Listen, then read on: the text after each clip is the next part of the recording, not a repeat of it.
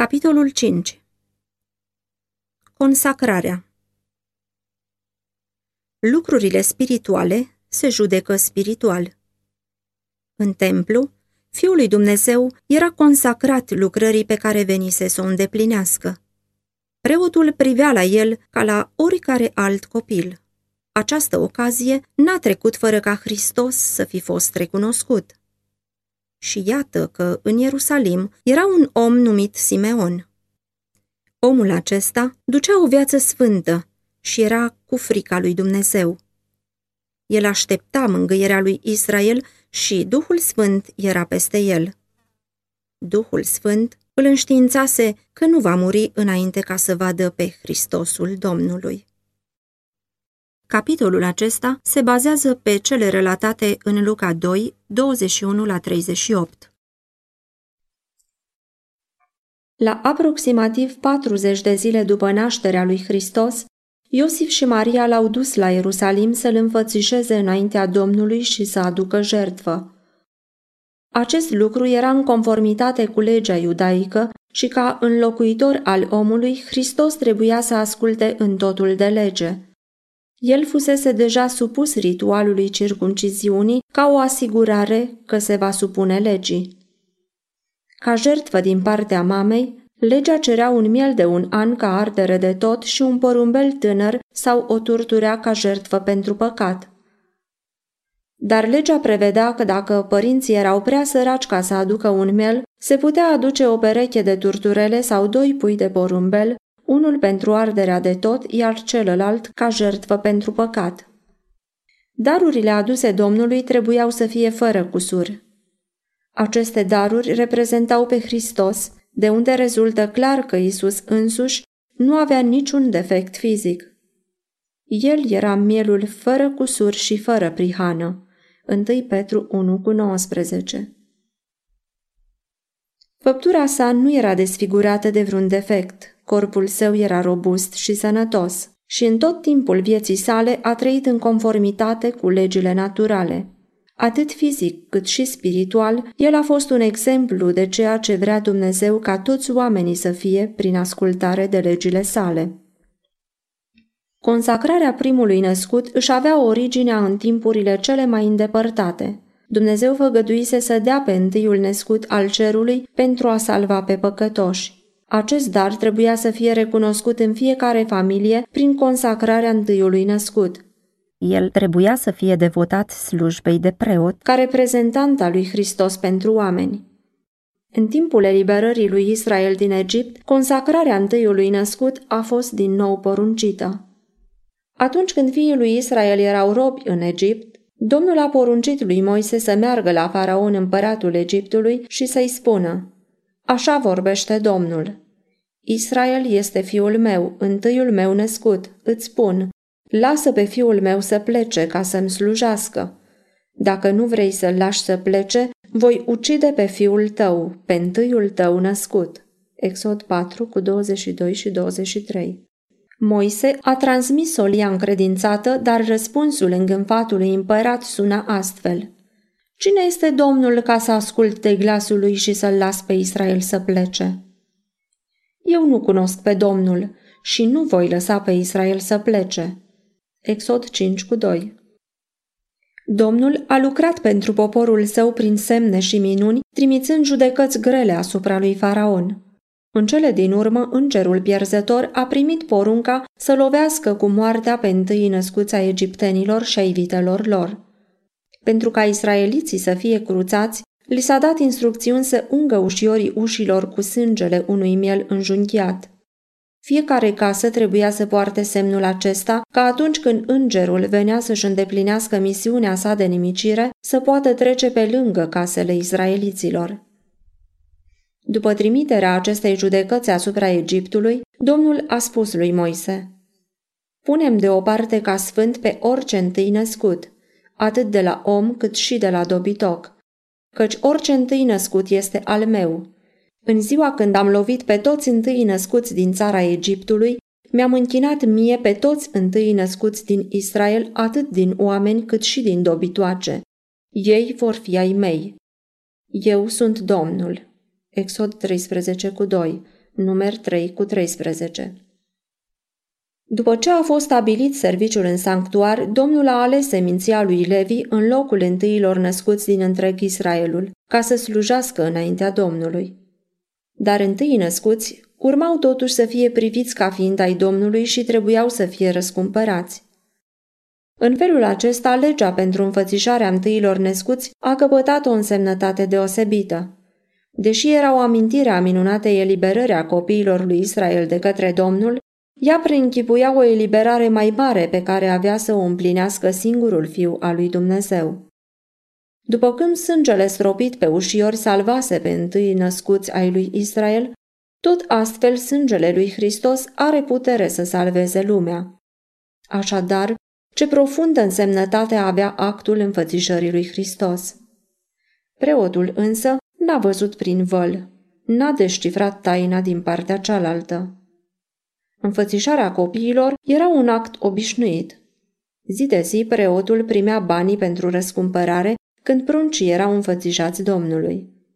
În fiecare zi, el își aducea la îndeplinire îndatoririle obișnuite, dând prea puțină atenție părinților sau copiilor, afară de cazul că vedea vreun semn al bogăției sau rangului înalt al părinților. Iosif și Maria erau săraci și când au venit cu copilul, preoții au văzut doar un bărbat și o femeie îmbrăcați ca galileenii și în veșminte umile. În înfățișarea lor nu era nimic care să atragă atenția și nu au prezentat decât darul ce se oferea de cei foarte săraci. Preotul trecu prin ceremonia slujbei sale oficiale. Luă copilul în brațe și îl ridică în fața altarului. După ce l-a înapoiat mamei, scrise numele Isus în registrul întâilor născuți. Atunci când pruncul se afla în brațele sale, nici prin gând nu i-a trecut câtuși de puțin că acesta era maestatea cerului, împăratul slavei. Preotul nu-și închipuia că acest prunc era acela despre care Moise scrisese. Domnul Dumnezeul vostru vă va ridica dintre frații voștri un proroc ca mine. Pe el să-l ascultați în tot ce vă va spune. Fapte 3 cu 22 El nu s-a gândit că acest prunc era cel a cărui slavă ceruse Moise să o vadă, dar în brațele preotului se afla unul mai mare decât Moise. Și când înregistră numele copilului, el scrise numele aceluia care era temelia întregului sistem iudaic. Acel nume avea să fie garanția desfințării acestui sistem, deoarece sistemul sacrificiilor și al darurilor se învechise Tipul aproape își ajunsese antitipul, iar umbra realitatea ei. Și China se depărtase de sanctuar, dar copilul din Betleem era învăluit în slava în fața căruia îngerii se prosternau. Acest prunc neștiutor era sămânța făgăduită către care arăta primul altar de la poarta Edenului. Acesta era Silo, pacificatorul. Era acela care se numise în fața lui Moise, Eu sunt. Era acela care în stâlpul de nor și de foc fusese conducătorul lui Israel. Era acela despre care văzătorii prorociseră cu mult înainte dorința tuturor națiunilor, rădăcina și blăstarul lui David și luceafărul strălucitor de dimineață. Numele acelui plăpând bruncușor înscris în registrul lui Israel, care îl declara ca fiind fratele nostru, era nădejdea neamului omenesc de căzut. Copilul pentru care se plătise răscumpărarea era acela care trebuia să plătească prețul de răscumpărare pentru păcatele întregii lumi. Era adevăratul mare preot pus peste casa lui Dumnezeu, conducătorul preoției care nu poate trece de la unul la altul mijlocitorul de la dreapta măririi în locurile prea înalte. Evrei 10 cu 21, 7 cu 24 și 1 cu 3. Lucrurile spirituale se judecă spiritual. În templu, Fiul lui Dumnezeu era consacrat lucrării pe care venise să o îndeplinească. Preotul privea la el ca la oricare alt copil. Dar cu toate că el n-a văzut și n-a simțit nimic neobișnuit, S-a recunoscut totuși faptul că Dumnezeu dădea lumii pe Fiul Său. Această ocazie n-a trecut fără ca Hristos să fi fost recunoscut. Și iată că în Ierusalim era un om numit Simeon, Omul acesta ducea o viață sfântă și era cu frica lui Dumnezeu. El aștepta mângâierea lui Israel și Duhul Sfânt era peste el. Duhul Sfânt îl înștiințase că nu va muri înainte ca să vadă pe Hristos Domnul. Luca 2 cu 25 și 26 Când Simeon intră în templu, văzu o familie înfățișând preotului pe primul lor născut. După înfățișare se cunoștea că sunt săraci. Dar Simeon înțelesese îndemnurile Duhului Sfânt și fu profund convins că pruncul înfățișat Domnului este mângâierea lui Israel, acela pe care din toată inima dorea să-l vadă. Spre uimirea preotului, Simeon arăta ca un om căzut în extaz. Copilul a fost înapoiat Mariei, iar el îl luă în brațe și îl înfățișă lui Dumnezeu, în timp ce în sufletul lui pătrunse o bucurie pe care nu o simțise niciodată mai înainte. Ridicând copilul mântuitor spre cer spuse, Acum slobozește în pace pe robul tău, stăpâne, după cuvântul tău. Căci au văzut ochii mei mântuirea ta, pe care ai pregătit-o să fie înaintea tuturor popoarelor, lumina care să lumineze neamurile și slava poporului tău Israel. Luca 2 cu 29 la 32 Duhul profeției era asupra acestui om al lui Dumnezeu și în timp ce Iosif și Maria stăteau lângă el minunându-se de cuvintele lui, el îi binecuvântă și zise Mariei. Iată, copilul acesta este rânduit spre prăbușirea și ridicarea multora în Israel și să fie un semn care va stârni împotrivire. Chiar sufletul tău va fi străpuns de o sabie, ca să descopere gândurile multor inimi. Luca 2 cu 34 și 35 Ana, o prorociță, de asemenea intră și confirmă mărturia lui Simeon cu privire la Hristos. În timp ce Simeon vorbea, fața ei se luminase de slava lui Dumnezeu și din adâncul inimii își exprima mulțumirea pentru că îi se îngăduise să vadă pe Hristos Domnul. Acești umili închinători nu studiaseră profețiile în zadar dar cei care dețineau poziții de conducători și preoți în Israel, deși aveau în fața lor prețioasele cuvinte ale profeției, nu umblau în căile Domnului și ochii lor nu erau deschiși să vadă lumina vieții. Tot astfel se petrec lucrurile și acum. Evenimentele asupra cărora este concentrată atenția întregului cer sunt neînțelese și apariția lor trece neobservată de conducătorii religioși și închinătorii din casa lui Dumnezeu.